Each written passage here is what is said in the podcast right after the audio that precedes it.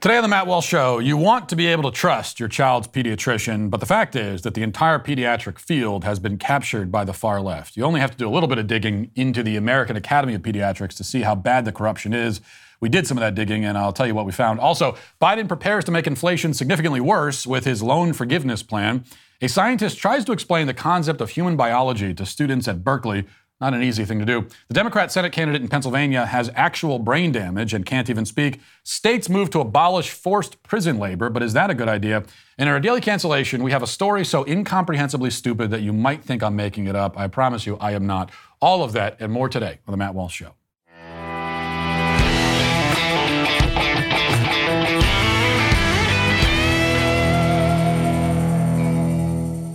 Roe v. Wade has been overturned, and this battle is now finally leaving D.C. and going to the grassroots. No group in America is better positioned than 40 Days for Life to fight this battle. With about uh, 1 million volunteers in 1,000 cities, 40 Days for Life holds peaceful vigils outside abortion facilities.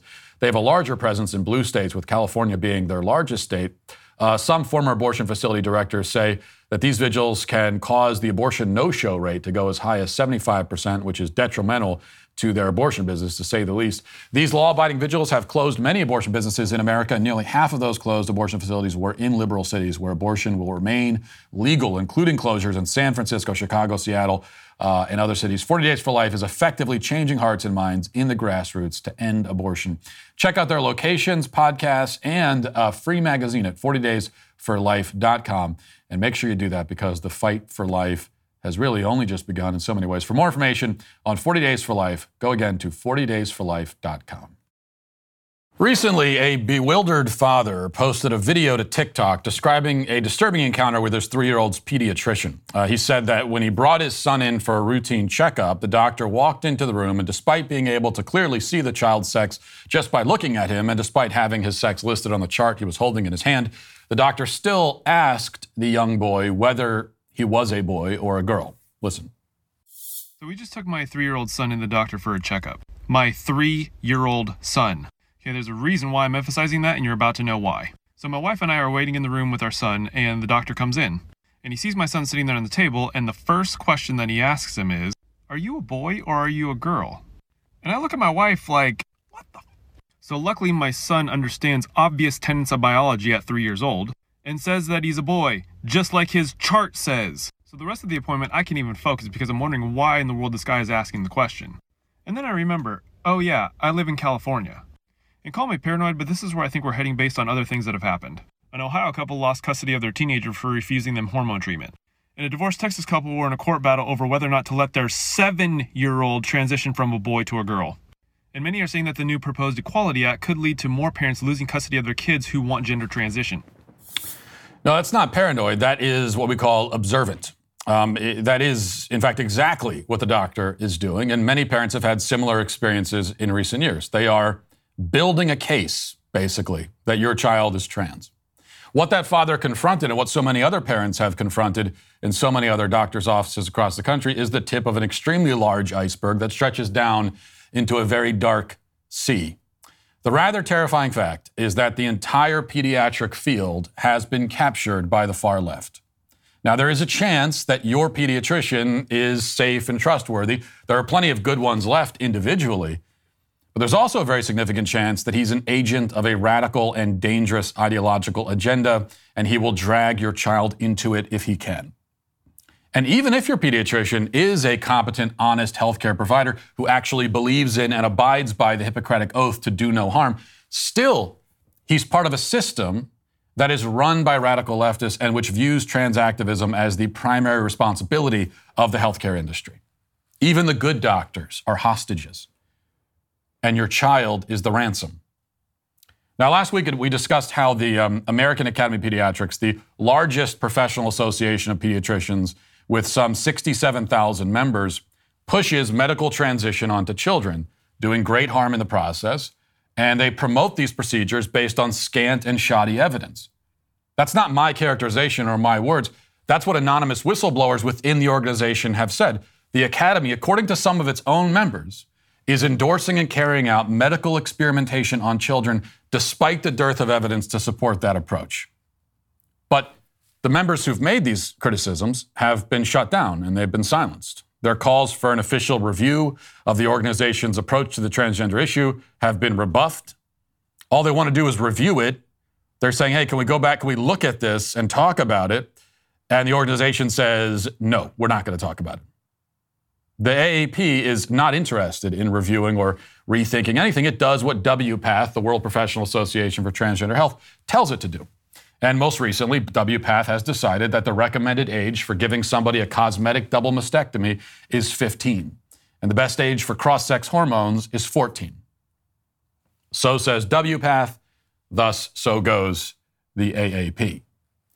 In fact, the deeper you dig into the American Academy of Pediatrics, the more you see that this is an activist organization masquerading as the nation's preeminent authority on pediatric health care.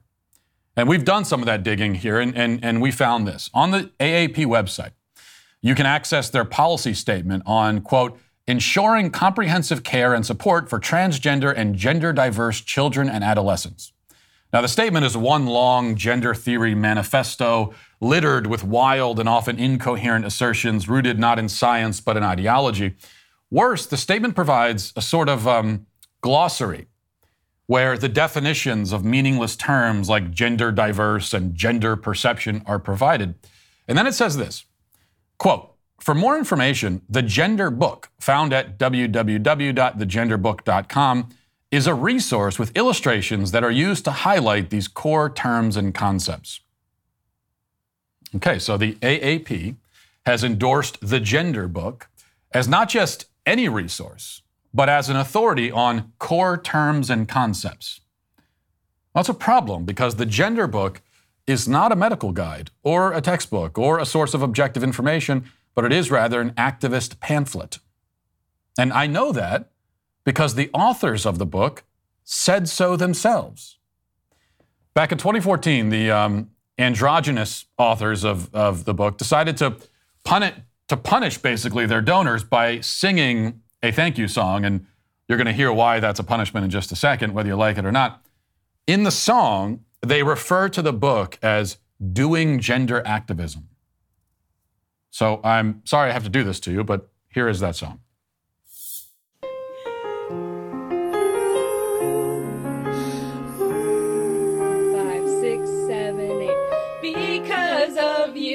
Secured the first round of printing of the gender book.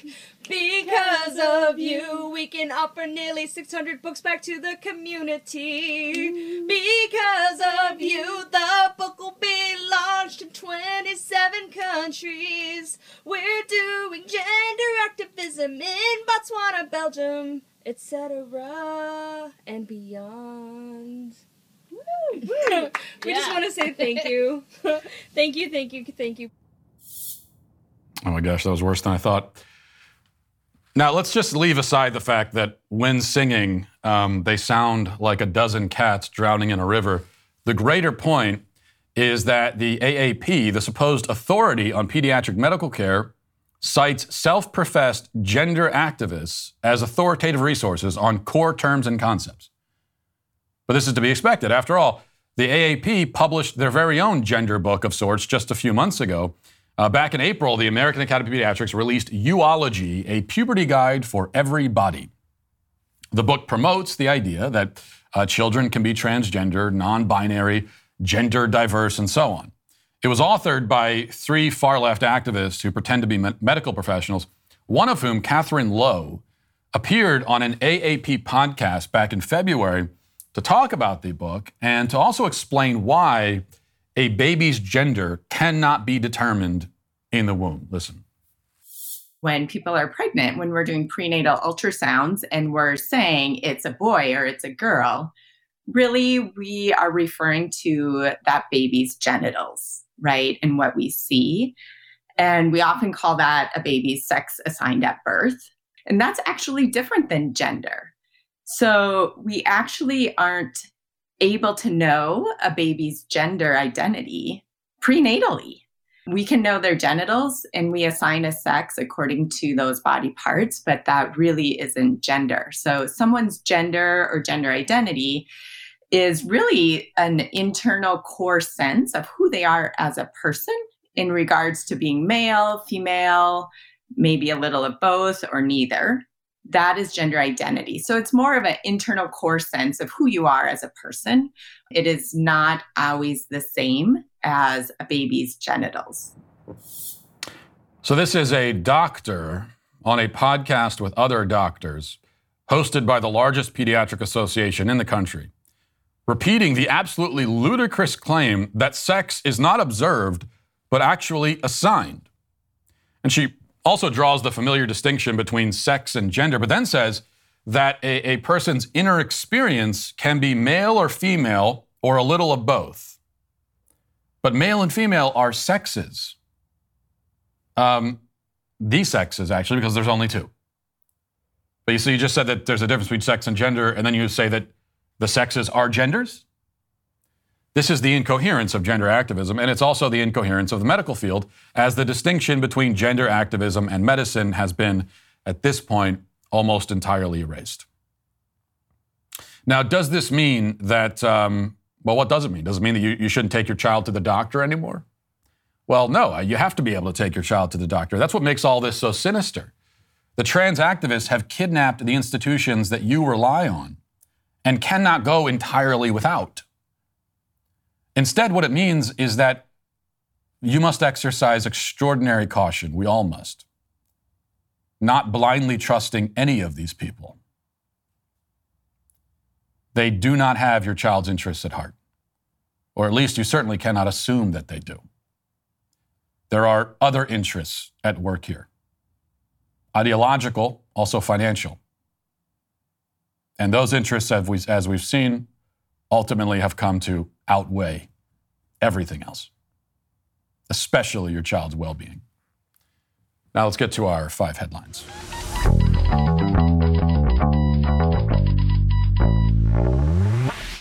Some states now have laws that say as early as the 2030 model year, new vehicles will have to be electric in order to be registered. Cars with internal combustion engines will only be able to get license plates if they were built before the end of the 2020s, which means that people are going to keep repairing and driving their old cars for generations.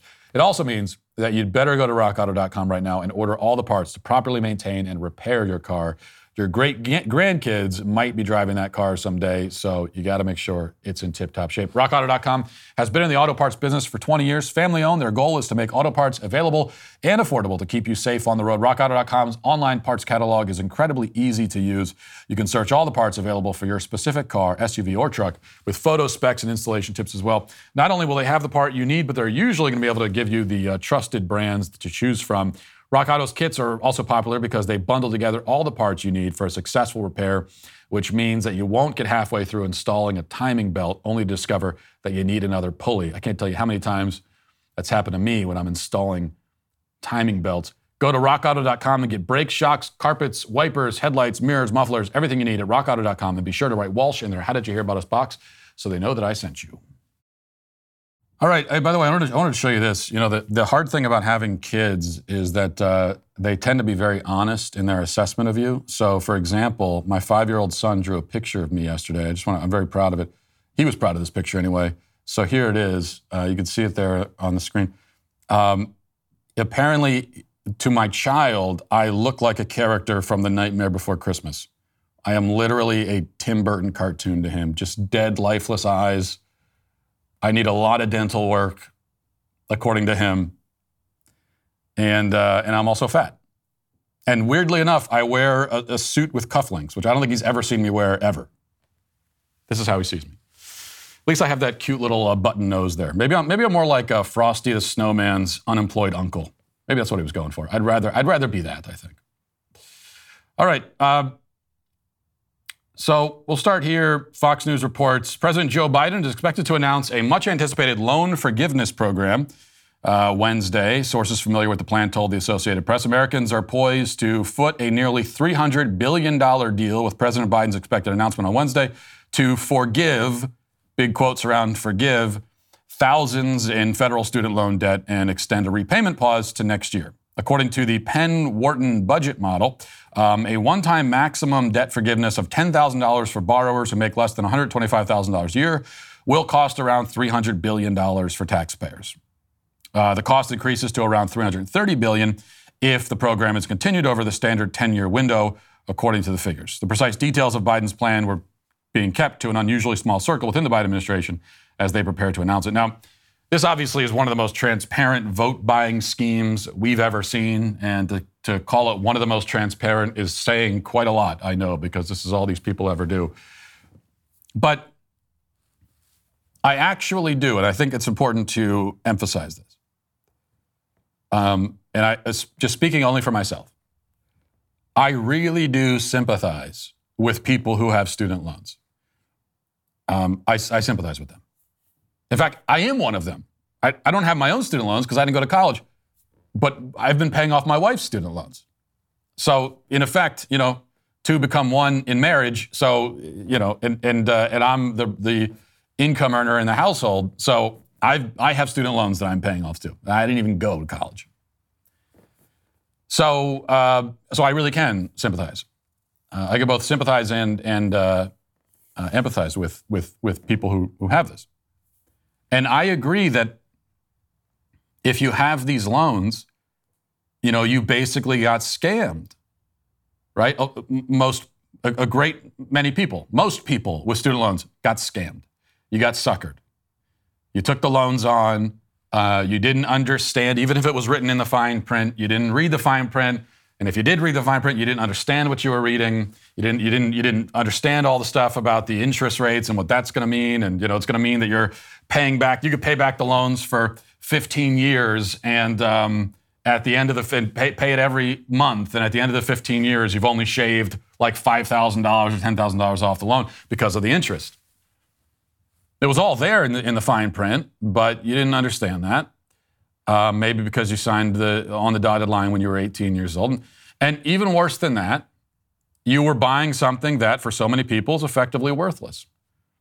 You know, you bought it on the promise that if you get if you purchase this thing, which is a college degree, this piece of paper, you will be uh, virtually guaranteed a, success, a successful life. Didn't work out that way. Um, so you got scammed, you got suckered. You, for so many people, bought this worthless thing for way too much money and you got nothing in return except a lifetime of debt. And so I get all that. And of course, I sympathize with people in that position. But here's the point that I, that I always go back to if you don't pay it back, somebody else will have to. So someone has to pay the loan someone has to carry the burden. It's a burden that should not exist, but it does. It shouldn't exist because we should not be pushing millions of kids into this system just as a default strategy and telling them, hey, spend $100,000 on a, a, college education and then later on figure out what to do with it. That is madness. That's total madness. Shouldn't happen, but it, it is. It did happen and it is happening. And of course, most of the people talking about student loan forgiveness, they don't want to talk about how what to do in the future. Okay? Because we're constantly surrounded by morons who are just looking for band-aid solutions. That's all politicians ever do is band-aid solutions. And unfortunately, there are a lot of really dumb people in the public who also that's all they care about. They just want the band-aid. So we're not, so you have all these, give me student loan forgiveness. What, what are we doing in the future? What, what are we doing about this problem? Because just forgiving the loans, that's not going to make the underlying problem go away. It only makes it worse.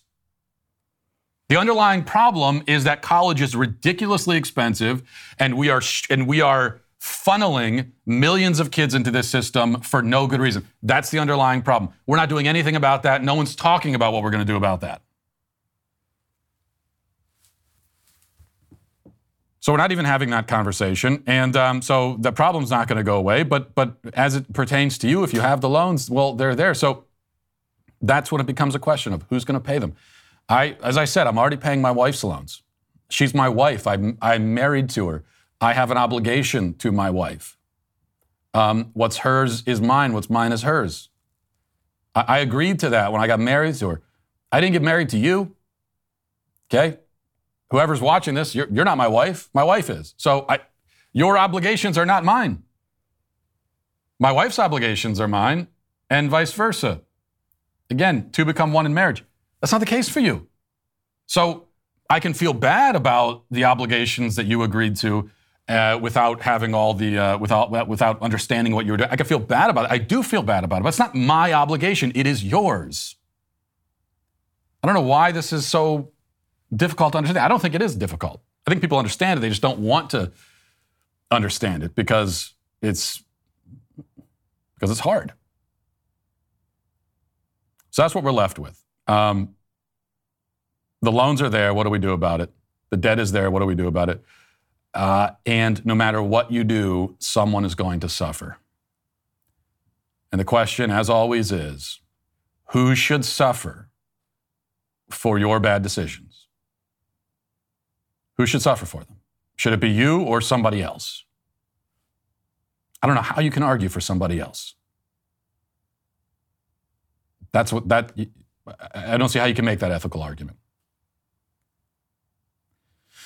And um, you know, talking about this and what I've been told many times is that well, um, a couple things I'm told. Uh, one is that uh, this is the, the, federal government. They're just they're just forgiving it. The federal government's going to cover it. It doesn't come out of anybody's t- pocket. Where does the federal government's money come from? Despite how they've positioned themselves, the federal government is not our is, is not um, you know the federal government is not your daddy who's uh, got a, his own wallet that he can pull out and just you know get you out of a bad situation by pulling the money out of his wallet. Where does the federal government's money come from? Comes from us. If the federal government is covering it, we're covering it. Okay, but then the response is, well, they'll just print the money. They just print it, and and you know, just like that, magic. There, there is, in fact, uh, according to a lot of people, a magical money tree, basically, and you'll just pluck some of the dollar bills off of that, you know, a few billion, few hundred billion dollar bills off of that very large magic money tree, and everything is fine. Well, everything is not fine because we're experiencing right now the results of that kind of strategy. And the results are sky high inflation, and people suffer. So either the money is coming directly out of our pockets, or it ends up coming indirectly out of our pockets in an even worse way because you print the money and cause even more inflation.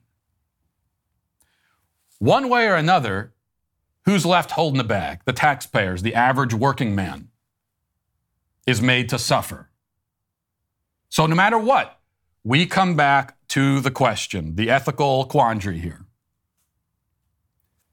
You made a, a, reckless decision, a bad decision. You have excuses for having made it because you were too young to make it. And I agree you were too young. You did get scammed, but you unfortunately got legally scammed. It's legal for them to do that. It shouldn't be, but it is. So that happened. Who has to suffer for it? You don't want to suffer for it. Um, but if you don't suffer, the rest of us do. And when I say the rest of us, I mean, like, don't think about me. Think about just average, you know, uh, working class person at the grocery store can barely afford groceries already. And now we're going to make inflation even worse because you didn't want to suffer for your choices, you wanted someone else to. Look, I know that this, this is not popular. Like, no politician is going to get up here and say this. I wish that somebody would. I wish, I wish some politician would have the guts to just go in front of the American people and say, listen, bad decision was made. Someone's got to suffer for it. I'm sorry. It's got to be you. Because I, am not going to be responsible for making someone else suffer for a choice they didn't even make. If it's unjust that you have to pay back the loans, how much more unjust is it that someone else has to, whether directly or indirectly, pay them back? Nobody wants to say that. Uh, certainly, no, no politician in D.C. wants to say it because they don't have the guts to say it, but it's the truth. Here's a guy who wants to be a politician in D.C., John Fetterman in Pennsylvania, and he is just not well at all. Um, he, he simply isn't. So he's only done a couple of public events and speeches over the last several months, and you can kind of tell why. So here he was yesterday trying to get the crowd fired up but he's having trouble getting them fired up because he can't really speak. Um, so listen. I'm honored to be standing in the shadow of your, your amazing building. Do you think of the 10 homes Dr. Oz have has a union hall across their home? If you say you think the word of steelworker, what words come to your mind if you say steelworkers? Of all the words that bring to your mind when you hear the word steelworkers, does the word crudité come to your mind? That's not a word that's going to come to my mind. Crudité. But is wrong with demanding for an easy, safe kind of their income. This is one simple and one simple truth. If you send me to Washington, D.C., and there's going to be choices in front of me as the next senator, and it's going to be, it's going to be what? Are you going to stand with the. We got the idea there. Um, but he, he can't speak. I mean, he has brain damage. He actually does. And, and that should be it. I, I mean, he's, he has brain damage. He, he can't function. He's brain damaged. But he could still win, which, which shows you something about the voters in Pennsylvania, but it also shows you, which, is, which still is a reflection of the voters in Pennsylvania, um, the, the quality of the opposition. I mean, the fact that the Republican challenger in Pennsylvania, Dr. Oz, might lose to someone who is brain damaged and can't speak. I mean, I can't think of anything more humiliating for the Republican Party than that. But this is you you're not a serious country when you when people like this are elected. Um, th- this again is like late stage, end of civilization type of stuff here. Um, not that John Fetterman is going to end human civilization if he becomes senator. He's not going to do anything at all. He's basically a vegetable. It's just a symptom of, once again, a civilization just giving up on itself. That it's going to say, oh, yeah, he's got brain damage. He can't speak. He's a vegetable, but we're going to put him in there anyway. Meh, why not? I mean, we already got a vegetable running the whole country. So, what's another vegetable? We'll build a, we'll build a whole produce section. All right. Um, this is from MSNBC. It says Representative Marjorie Taylor Greene introduced a bill in Congress on Friday that would ban gender affirming care for transgender minors across the country. Gender affirming care, also known as mutilation and sterilization of children. It's the most sweeping and draconian piece of legislation conjured by an ever more radicalized and violent anti trans movement. Um, literally, no examples of violence are provided ever. A violent movement, but not, not one example of violence. Not, not, they can't provide one example of an quote anti-trans person acting out violently against trans people. Not one example. Can't do it. Doesn't exist. Um, I'll tell you one thing: you can find examples in the reverse. While the bill sports only 14 Republican co-sponsors, its passage would likely become a priority if the GOP were to retake Congress this fall. That's another uh, another humiliating statement about the Republican Party that only has 14 co-sponsors. I mean, the Marjorie Taylor Greene bill, um, and it doesn't matter how you feel uh, about Marjorie Taylor Greene personally; it makes no difference. Um, she, this bill, every single Republican in Congress should support it. We should demand that they all support it. The bill is very simple, and it's exactly what the federal government needs to do. It is exactly what, what we need Republicans in D.C. to be doing or trying to do. It would simply ban doctors from castrating or mutilating kids. Period. That's it. You can't do it. Um, it continues. Since the 2020 presidential election, reactionary forces in the U.S.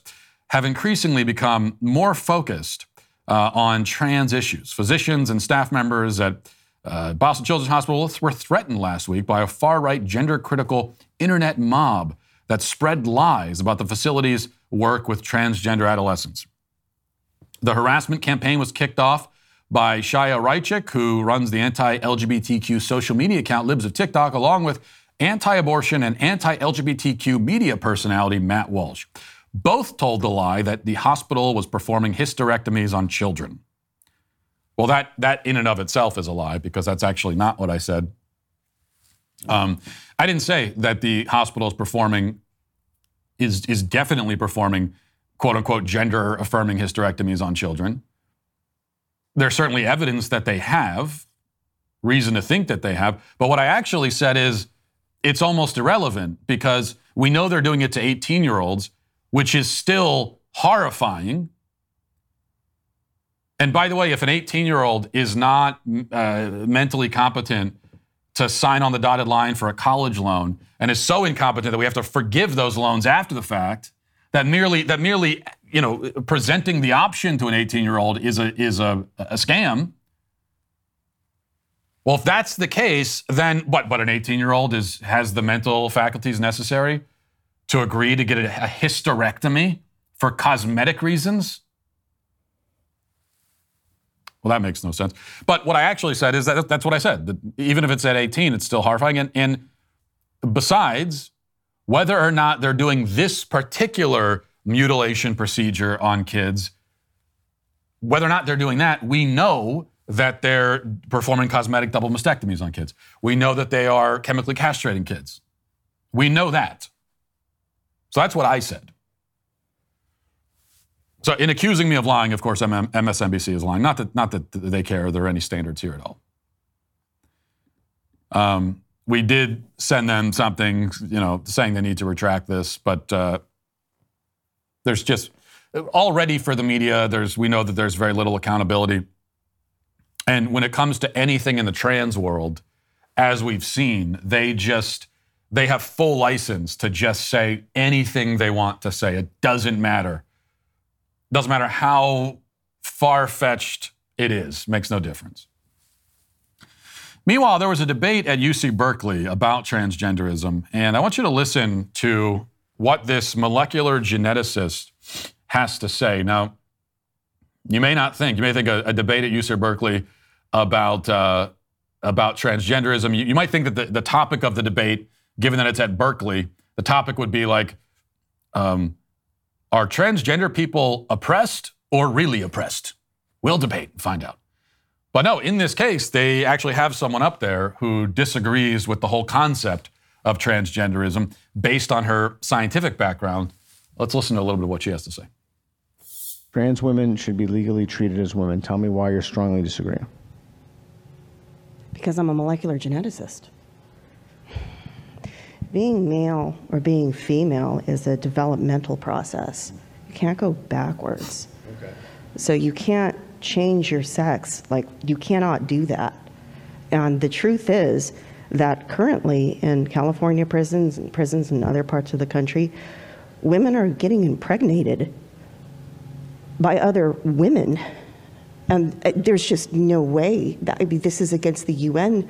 I, when after World War II, there was like a, I don't remember what body came up with this um, statute, but it was against, I, I, believe it was The Hague. You cannot house female prisoners with male prisoners because they get raped. And that's happening today. You know, I go to the women's, I go to the women's changing room at my gym, and there's a dude in there. He's putting on j- makeup and hoop earrings. And this is not something a woman does when she goes to work out nor do women beat each other to death, but men do. You know, and it's just it's so pause sad there for a that second. of course, everything that she's saying here is 100% correct, uh, and it's a very sad thing that we need to bring a molecular uh, geneticist in to explain, you know, that men are men and women are women. Um, housing women with men in prison is is one of the most grotesque human rights violations imaginable, almost as grotesque, but not as grotesque as chemically castrating kids. Um, but the point that she makes there, because there are a lot of like slightly more subtle things, and so what she says there about like the fact that the you go so she's in California, so she probably encounters this a lot at the gym with the guys going into the women's uh, changing room, and they're putting on big earrings and makeup and stuff before they work out. And she says, well, that's, women don't do that. And so, you know, this is something that all women, women are already tend to be sort of more naturally intuitive than, than men um, picking up on subtle things. And this is not, you know, have, having a guy in the women's restroom uh, or locker room putting on the clown makeup is is not very subtle. But I guess the point is that, like all women, they see the performance of womanhood that's carried on by these men, and, and every woman, even the ones on the most, the ones farthest to the left, they see it and they, and they, and they all know. Like that is not what women do. This, this isn't even a convincing performance. So I think every woman recognizes that, but they don't feel like they're allowed to say it. And even this woman, you can tell that she's emotional and she's also very nervous saying all of these really true and basic things. Let's listen to the rest of this. Sad that women have internalized misogyny to the point where the man's comfort is takes precedence over the woman's safety. There's a reason why they don't want to be in men prisons because men beat each other to death. Women don't do that. What, if anything, would cause you to move to the disagree? And is there anything you heard here tonight that would convince you to move one line over? It's okay to say no. I'm just trying to figure this out. No, I have figured it out. And you're confident? I am as confident as I am that this is my hand in front of my face instead of yours. There is absolutely, this is the most insane thing that has ever happened to me in my life that women are a feeling now. Almost every single person that listens to that knows that it's true. And that includes almost all the people who would say otherwise. And that, that is the fundamental and very deep frustration that everyone feels on this issue, that I feel all the time, is that you're arguing for something and you're arguing against people who, who know that you're right. Everyone knows that we're right. You know, you're, you're sitting in front of a brick wall, standing next to someone, saying that brick wall exists, and, and they're looking right at it and saying, well, well, no, it doesn't. But it does, and you know that it does. That's why you're not actually trying to walk through it. That's why you're not bashing your head against it. You know it's there. Now, what she says about internalized misogyny, um, that's, you know, the kind of left wing feminist framing of this. And whatever. I mean, they kind of frame it however they want to frame it, as long as they're opposing this madness. That's how I feel about it. But I will say that it's not actually internalized misogyny. It's um, it's fear, right? It's mainly just fear of the consequences of speaking out against this, and uh, it, and then it's kind of an internalized self-loathing. I think also, which which the left, uh, you know, propagates wants people to hate themselves. Because women that speak out, not women and men, we are screamed at and, and hectored constantly, and we're told that you're a bigot and you're all transphobe and you're all these things. And um, for me, given that I'm a far right, stochastic terrorist extremist, those labels mean nothing to me. I laugh at them. Okay. I've never felt like it's hard for me to even relate to the people who care about being labeled that way. I, I've never cared at all. It's not going to hurt my feelings in the slightest. But for a lot of uh, people, women especially that are more moderate and, and then and then closer on the left, being called those words, like having those labels applied to them, really hurts because they've been conditioned that way. And so that's what it is. All right. Let's see. We have time to mention. Okay. This is from Pew. It says more than 150 years after it was officially outlawed in the United States, slavery will be on the ballot in five states in November as a new abolitionist movement seeks to reshape prison labor. Voters in Alabama, Louisiana, Oregon, Tennessee, and Vermont will decide on state constitutional amendments prohibiting slavery and involuntary servitude in some cases except for work by incarcerated people. Advocates say the amendments are needed to strip antiquated language from state constitutions and to potentially transform the criminal justice system by making all work in prisons voluntary. So this is what they're calling the anti-slave, the new anti-slavery abolitionist movement, is to uh, get rid of involuntary prison work because that's slavery, And um, I, I, found this interesting because just recently we were talking about slavery on the show and what is slavery and how do you, how do you define it. Um, I think the only definition of slavery that makes sense is, you know, slavery is the ownership of people as property. That's what slavery is. Um, which, which would mean that if you own somebody as property and never made them work, it, it, they are still a slave. Like no, no matter what they're doing, um, it's still slavery because you have you are owning them, buying and selling them as property. That, that's what I that's how I would define slavery, which means that f- forced prison labor is not slavery. Okay, prisoners are not bought and sold. Maybe in a sense within the prison environment amongst themselves, there's some amount of that, but but um, that's not what prison is. Um, it is it's punishment. Okay, it's punitive. It also just makes sense, I think, that you, you have all these people who cannot be trusted in society. And so they need to be segregated. But then society says, no, you still need to contribute. Like, you don't get out of this. You, you still have to do something. You, you went to prison because you're a murderer, scumbag, whatever. That's, that doesn't magically get you out of the responsibility to contribute in some way to society. So now we're going to force you to. And we're going to force you to largely as a punitive measure. Work can be, you know, you want to talk about rehabilitation. Well, you can't have rehabilitation without work. Work can be rehabilitative. Suffering is rehabilitative. If you force people to work and they find some, some, some amount of suffering out of that, that's good. You, can't, you cannot have rehabilitation without suffering. That is one of the core things that people get wrong when we talk about rehabilitating prisoners. You know, rehabilitation should not be the primary point of prison. The primary point is punitive. The second point is segregation, you know, safety. It's basically a self defense mechanism, society self defense mechanism. But if you're going to be, depending on the sentence, if you're letting some of these people back out, then, then yeah, you, you want to work towards some kind of rehabilitation, but you cannot do that without work and suffering.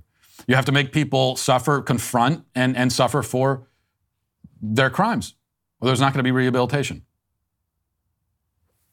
Not only do I think that there should be prison labor, there should be a lot more of it. I mean, we need to bring back chain, chain gangs, we need to bring all that back.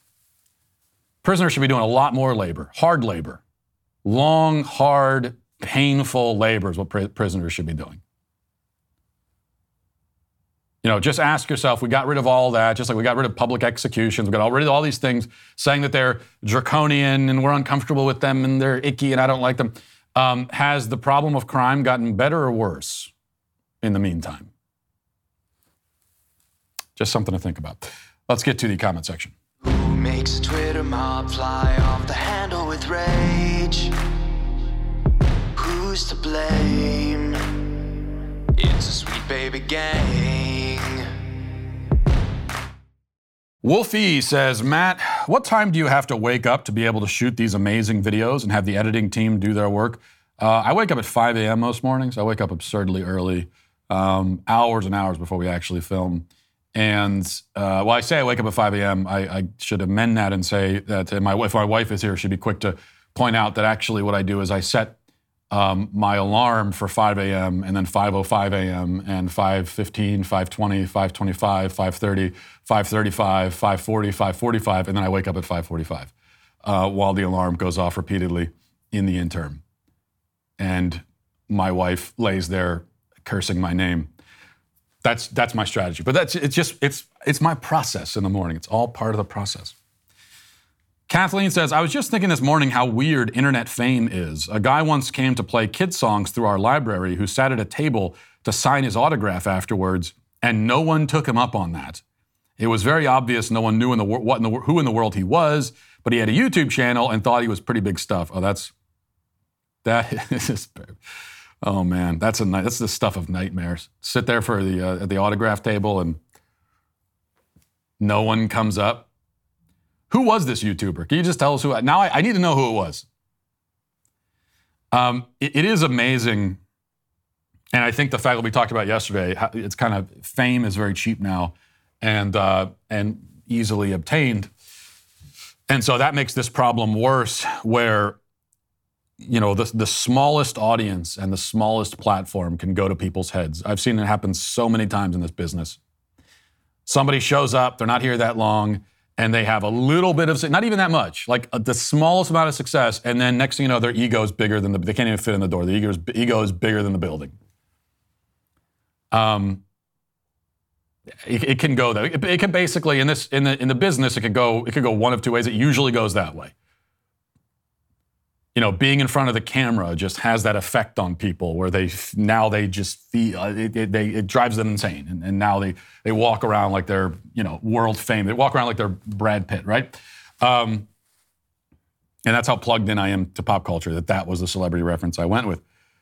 But then it can also go the other way, where the camera becomes more of a of a challenge, where you have to kind of like justify yourself all the time. The, the, the bigger the platform, then um, sort of the, the more you feel you need to work to justify the fact that you even have this platform, I think that's a better way of approaching it. Um, let's see.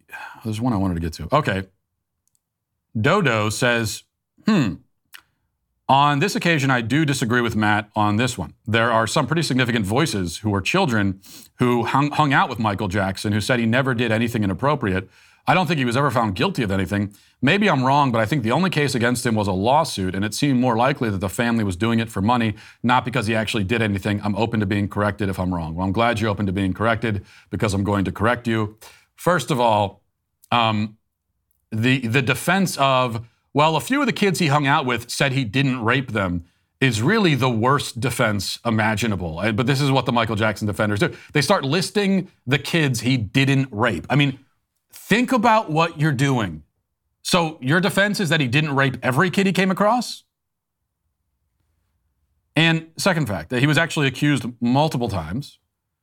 And yes, accusations are not in and of themselves 100% confirmation that something actually happened. But okay, almost all of us can go our entire lives without being accused of raping any children. If you have this happening a lot, it's not just once, but but this is constantly happening to you, then something is wrong here, probably.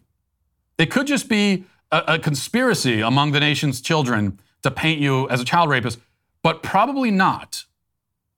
Especially when you consider that Michael Jackson, and this, this to me is decisive, Michael Jackson admitted to inviting young boys to his house and having sleepovers with them sleeping in the same room, and sometimes often in the same bed. Now, well, I want to play this interview. Uh, there's a clip of this interview that this this was back. Uh, you know, this interview came out like 20 years ago, and um, it was a big sensation at the time. Maybe it's already been forgotten. The video quality is a little bit weird here from YouTube, but all that matters is the audio. Just okay, you listen to this and you tell me if it's like uh, outlandish to think that this guy might be a pedophile. Go ahead.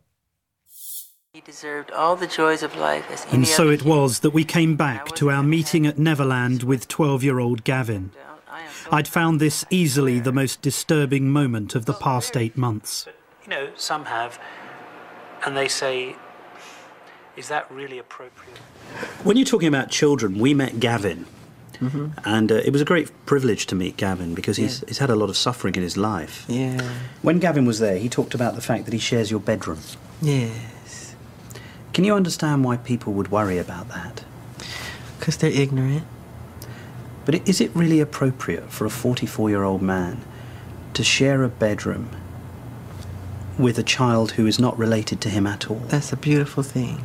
That's, that's not a worrying thing? Why should it be worrying? Who's the criminal? Who's, who's Jack the Ripper in the room? this is a guy trying to help heal a child. I'm sleeping in a sleeping bag on the floor. I gave him the bed because he has a brother named Star. So him and Star took the bed, and I'm on the floor in the sleeping bag. Did you ever sleep in the bed with them? No. But I have slept in the bed with many children. I sleep in the bed with all of them. When Macaulay Culkin were little, Kieran Culkin would sleep on this side, Macaulay Culkin's on this side, his sister's in there. We're all just jamming the bed. Okay. I mean, wh- why do people embarrass themselves you listen to that and you say, oh, it doesn't mean there's anything wrong with it. You wouldn't be saying that if he wasn't a good dancer. If you didn't like his dancing and the way that he sings, you would not be saying that. You would not give that kind of leeway to any other human being on earth. If there, if your neighbor across the street was a 44 year old man inviting little boys over for sleepover parties, what would you think? Would you let your son go over? Would you let your son? Is there any world ever in which you would allow your 10 year old son to go sleep in bed with the neighbor across the street? Of course not. Nobody ever would. Why? Why? Because you know that the chances that something horrible is happening are astronomically high. And so you know that for every human on earth, but you say, no, Michael Jackson was different. Why is he, if anything, he, he's, it's, it's even more certain in his case that he was doing something, because he's the guy's a, fr- like, how could you look at Michael Jackson and say, well, no, he's the only one who would never do that? He's the only one who would never? How is that your judgment and not, he's, he's like the most likely one out of all of the creepy men who sleep with kids in their bed? It's just, I, I'm so, it drives me crazy. Just stop. He's sleeping with little kids in his bed because he because he wants to heal them, and you buy that? I'm not just, by the way, I'm not just yelling at the guy who left the comment. I mean, I am yelling at you, but I'm just everybody. Snap out of it. I mean, the guy's been dead now for over a decade. Can you like, has the spell worn off yet? I mean, how did it not wear off the minute he started looking like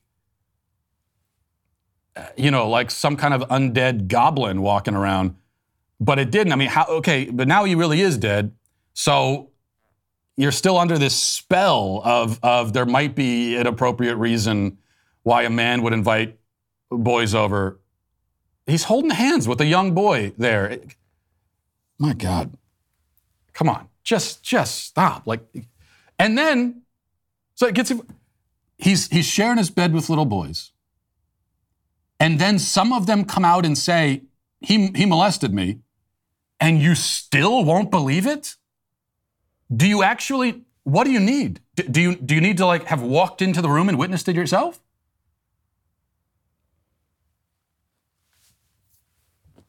Maybe then you would even make, still make excuses. It, it just, it, it's mind boggling. Here at the Daily Wire, we're doing everything we can to loosen the left's grip on culture. We're making movies that challenge woke Hollywood narratives, uh, documentaries like What is a Woman that expose radical gender ideology. We're creating kids' content uh, that parents can trust. We even sue the government over unconstitutional mandates. It's a lot of work, and there's still a long way to go, but you can help in just two simple steps. One, stop shaving with your razor. Two, start shaving with Jeremy's razor. Oh, we're doing this again with the with like let yet again. Here, we'll go through the whole process together. They want me to hold up the razor, and yet again, it's not. It's the razor is not out. So, this is actually this is the whole kit you got. This is the kit that I got from Jeremy's Razors. We're gonna make this a 45 minute promo. There's a, there's a lot of great stuff. Is this what I'm supposed to be doing actually? Is going through the whole kit? Or is it just the razor? Oh, go through the whole kit. Okay.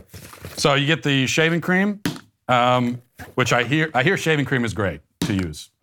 I wouldn't know, but you get the post shave balm, uh, which hey, even if you don't shave, you could still use the post shave balm. That's what I always say. And then, but the star of the show is the actual razor. How does that work? Oh, you have to put the razor on the end of it. I'm learning razors along with all of you. We're all learning this together. Uh, and there it is. That is Jeremy's razors. It is, for people who shave, the best razor you could possibly ever use. Um, if you're still not shaving with the Jeremy's razors, chances are you're funding leftist ideologies. We're building alternatives, and the left is betting their bottom billion dollars that you won't use them. Prove them wrong. Go to jeremysrazors.com, get your Founder Series Shave Kit today. Daily Wire Plus members get 25% off. Jeremy's Razors, shut up and shave. Now let's get to our daily cancellation. Well, our daily cancellation today is like a Russian nesting doll of dumbness. You start with something dumb only to find that there's something dumber inside it, and then something even dumber inside the dumber thing, and so on forever, ever, and ever into the abyss. On final analysis, when surveying the whole web of idiocy in its entirety, you're left with something so inconceivably ridiculous that it would be too outlandish even as a Babylon Bee headline. Okay? That's how I'm setting this up, and I, and I, and I don't think I'm exaggerating. We begin here as we start to peel back the layers on this onion of idiocy Um, there was a, a group of computer programmers who invented the world's first AI rapper. Okay, so imagine Siri or Alexa if they were drug dealers. And you basically get the idea here. The robot rapper is named FN Meka, and uh, he has, over the past year or so, apparently released a number of songs, despite not actually existing in physical form. That's a handicap which has not prevented him from creating masterpieces like this one.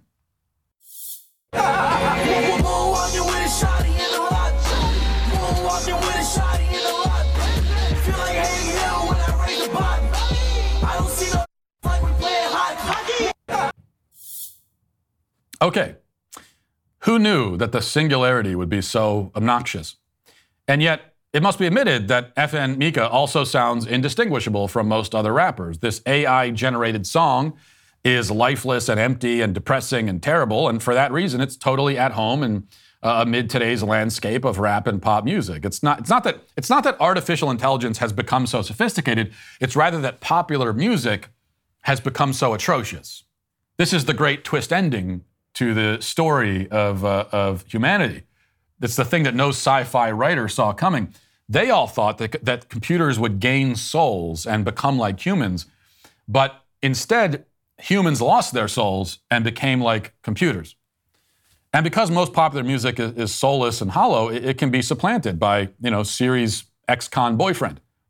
Even the pop songs ostensibly created by human beings are still, for all intents and purposes, artificially generated. The average Beyonce song has like 25 writers, and yet the lyrics sound like something Dr. Seuss might have written if he was brain damaged and addicted to crack cocaine. There's no truth or beauty or soul in any of it, and so nothing is lost by replacing modern pop stars with actual robots. Capitol Records certainly felt that way, which is why they signed FN Meka last week, gave him a record deal, making him the first non existent person to ever obtain a record deal. As the website Hot New Hip Hop noted at the time, the rapper is the creation of Brandon Le and Anthony Martini of Factory News, which is a, a virtual record label that was the first to sign the robot. Martini claims that the rapper's voice is that of a real human, but everything else about him, from his lyrics to the chords and tempo underpinning his music, is based on AI. FN Meka is a big sign for Capitol Records as the virtual being has over 10 million followers and a billion views on TikTok. Ryan Ruden of Capitol Records describes Meka as, as uh, this way It meets at the intersection of music, technology, and gaming culture. It's just a preview of what's to come. Yes, a preview of what's to come. Or so he thought. A few days after Capitol Records had triumphantly announced its partnership with a semi literate chatbot, the partnership had tragically come to an end. FN Meka, despite not actually existing, was canceled because he used the N word. That's correct. A, a non existent artificial robot rapper was fired because he used a racial slur that a million actual human rappers have used a million times a day. Stereogum reports, quote, Capitol Records has severed ties with the recently signed AI rapper FN Meka, who came under intense scrutiny after clips of the project using the N word went viral. Social media users also surfaced an old image from Meka's Instagram showing that uh, the rapper is in a scene of police brutality. Capitol Records sent a statement CMG has severed ties with FN Meka effective immediately. We offer our deepest apologies to the black community for our insensitivity in signing this project without asking enough questions about equity and the creative process behind it. We thank those who have reached out to us with constructive feedback in the past couple of days. Your input was invaluable as we came to the decision to end our association with the project. Well, it's a good thing that they apologized to the black community. This uh, will come as a relief to all of the ordinary black people who were feeling deeply traumatized and emotionally burdened by the inappropriate language used by a rapping computer program. Except, of course, that no ordinary black people were traumatized by this or even aware of it. This was, this was the work of brain dead activists who complained that FN Meka was a caricature and stereotype of black culture. And they're correct, of course. I mean, it's exactly what he was. Except that most human rappers are also caricatures of black culture. They are more cartoonish and insulting. In their case, you would think the caricature is even more degrading because there's a human being behind it. And if the N word is objectionable, which it is, you would think that the offense would be all the greater when an actual flesh and blood human rapper utters it. But that's not the rule as outlined in the Book of Wokeness. According to those scriptures, the rules are pretty clear. The N word is a magical incantation which is empowering and positive when uttered by black people, but horrifying and dangerous when it passes through the lips of someone with a lighter skin tone. It is a combination of syllables whose offensiveness is determined by skin pigmentation. And if you have no skin pigmentation at all because you have no skin because you don't exist, then you're not entitled to say the word. And that's all there is to it. There's no logic to this rule, there's no sense, there's no moral coherence, but there is consistency at least. Never mind the fact that the programmers use the voice of an actual human who happens to be black to generate FN Meka's voice. In fact, it's not clear to me that FN Meka actually is an AI at all. It seems that he's essentially a computer animated avatar voiced by an actual person. I mean, he's not a robot any more than Buzz Lightyear or Shrek are robots. But, uh, but I don't know, forget about all that. Nothing needs to make sense in the world of, of the woke scolds. All they know is that they are outraged. The reasons don't matter. And today they are outraged by a computer animated avatar. And that is why they, along with that avatar, are canceled. And that'll leave it. And that will not end it for us. I'll get used to this eventually. We're going to move into our members block of the show. And if you're not a member yet, please become one so you can join us for, uh, for that segment. Uh, otherwise, talk to you tomorrow. Godspeed.